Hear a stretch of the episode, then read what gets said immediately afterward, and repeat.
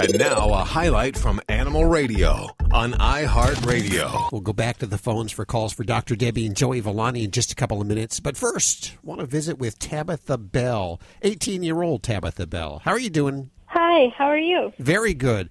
I wanted to tell listeners a little bit about you, give, give them a little bit of background about you. When you were 12, you got a service dog.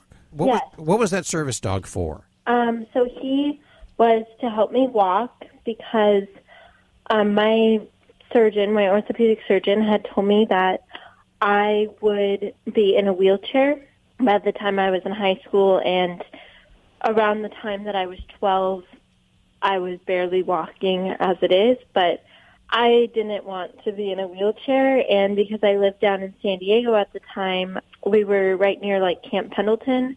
They had been starting to use balance and brace dogs for a lot of the returning veterans who had become like partially paralyzed and um, other disabilities like that.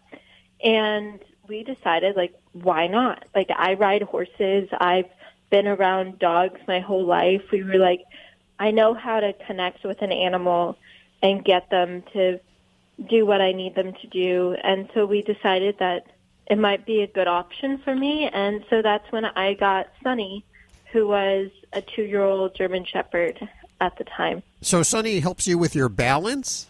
Yes, he's a balance and brace dog. How, how does that work? I've never seen one before. So they wear a harness on their back. It looks almost kind of like the harness that like guide dogs, like the dogs who help the blind, um, where it's just the handle is a little bit shorter to give you more stability on the back on, on the dog's back, but they're not really like a cane where you like balance on them and like press down on them. They're more of like a counterbalance. So it's like if I like go to fall one way, they can like kind of pull me back the other way. Oh, wow.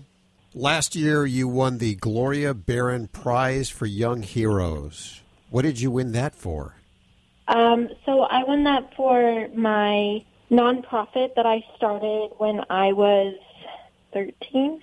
Really? And what does the Um, nonprofit do? So it's called Pawsitive Pawsibilities. So it's like P A W S. It's kind of like a play on words. And we raise money to help pay for service dogs for people who can't afford them. Because when I first brought my service dog into the orthopedic surgeon who told me that I would be in a wheelchair by high school and he wanted to see like, oh, well, like, is this dog going to be like more helpful than like arm crutches? And I was like, well, I don't know. Like, you have to see for yourself. And when I walked down a hallway barefoot, which I could never have done before, especially without the help of my mom, my surgeon was like, "Oh my goodness, I need like 20 more of these dogs." but service dogs run about ten to twenty thousand dollars, depending on who you go through.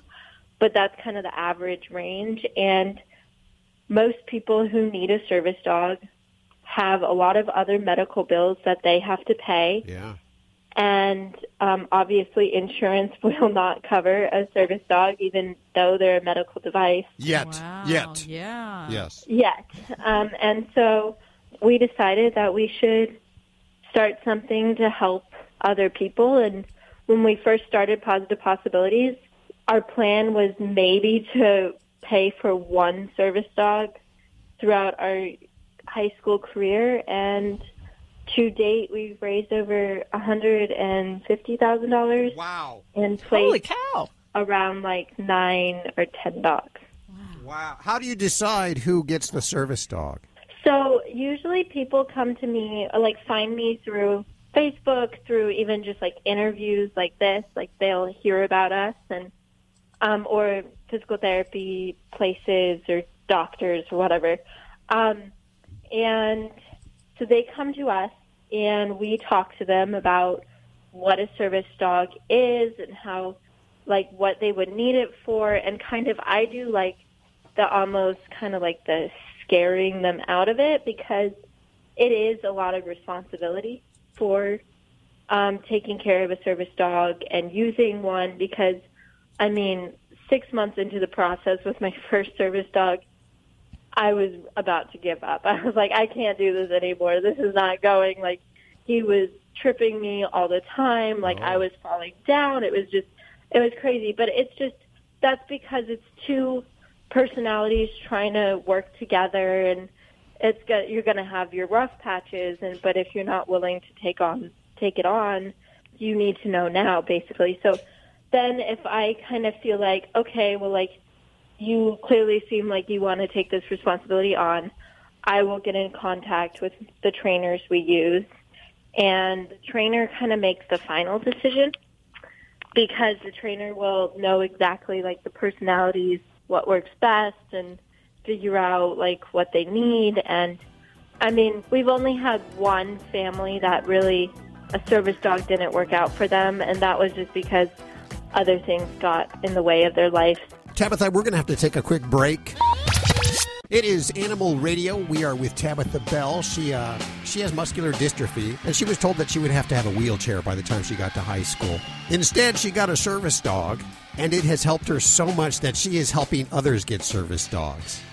I understand that you're working right now to get a six-year-old diabetic girl a service dog. Yes, and she's finally met her dog named Curly. And so he's being trained out of, I think, the Diabetic Dogs of America or for, for America. What does a diabetic service dog do? Okay, so they're trained to sense when you are either like having your low blood sugar or your high blood sugar. And it's actually pretty easy to train the dogs because when you are going low or high, um, you let off a pheromone. And so to train the dog, you give the trainer the clothes that you were wearing when you had one of those Wow. episodes and then they like start putting like the scent on things so like with the other diabetic alert dog we did the trainer would basically like that's the only way the dog could get his like dinner was if he was able to figure out the s- smell so like they would put out like three bowls and the bowl that like would have the scent would open to his dog food Oh, that's cool. and I mean, they're extremely smart. So it's not like they can only be taught to only sniff out like a high or a low. Cause like this little six year old, she, her blood sugar is very erratic. So it goes up and down at very extreme levels and just all over the place. And that's the reason why her parents wanted a service dog for her because I guess the monitor she had, like, it worked off Wi-Fi, and so, it, I mean, you know, like software and technology is sometimes Yep. sometimes a little like unpredictable, and so they wouldn't be able to be notified when she was having that, and she was literally like sleeping in their bed because that's the only way they could keep an eye on her. Um, So they're hoping that this would be more beneficial. And when that happens, then the dog is trained to like press a button that calls for 911 or press a button to like call the parents or just bark. Um, there's a lot of different things the dog can be trained to do on how to alert. Actually, my first service dog, Sunny, his sister was a diabetic alert dog for a young woman who was going to college, and so the dog was trained to press a button that called the RA. So. Mm, wow. That's an incredible story. Give out your website so listeners can come by and visit. Yes, it's Pawsitive, P A W S I T I V E, Pawsibilities, P A W S I B I L I T I E S dot org. And we'll put links to everything that you've heard on today's show over at animalradio.pet. Tabitha, thank you so much. You're an incredible young lady. Uh, we salute you here, all of us here at Animal Radio. I know you have a second service dog now, Knox. Yes, Go give Knox a big old hug from all of us, will you? I will, definitely. Thank you for spending time with us today. Thank you. You're listening to Animal Radio. Visit us at animalradio.com or download the Animal Radio app for iPhone and Android.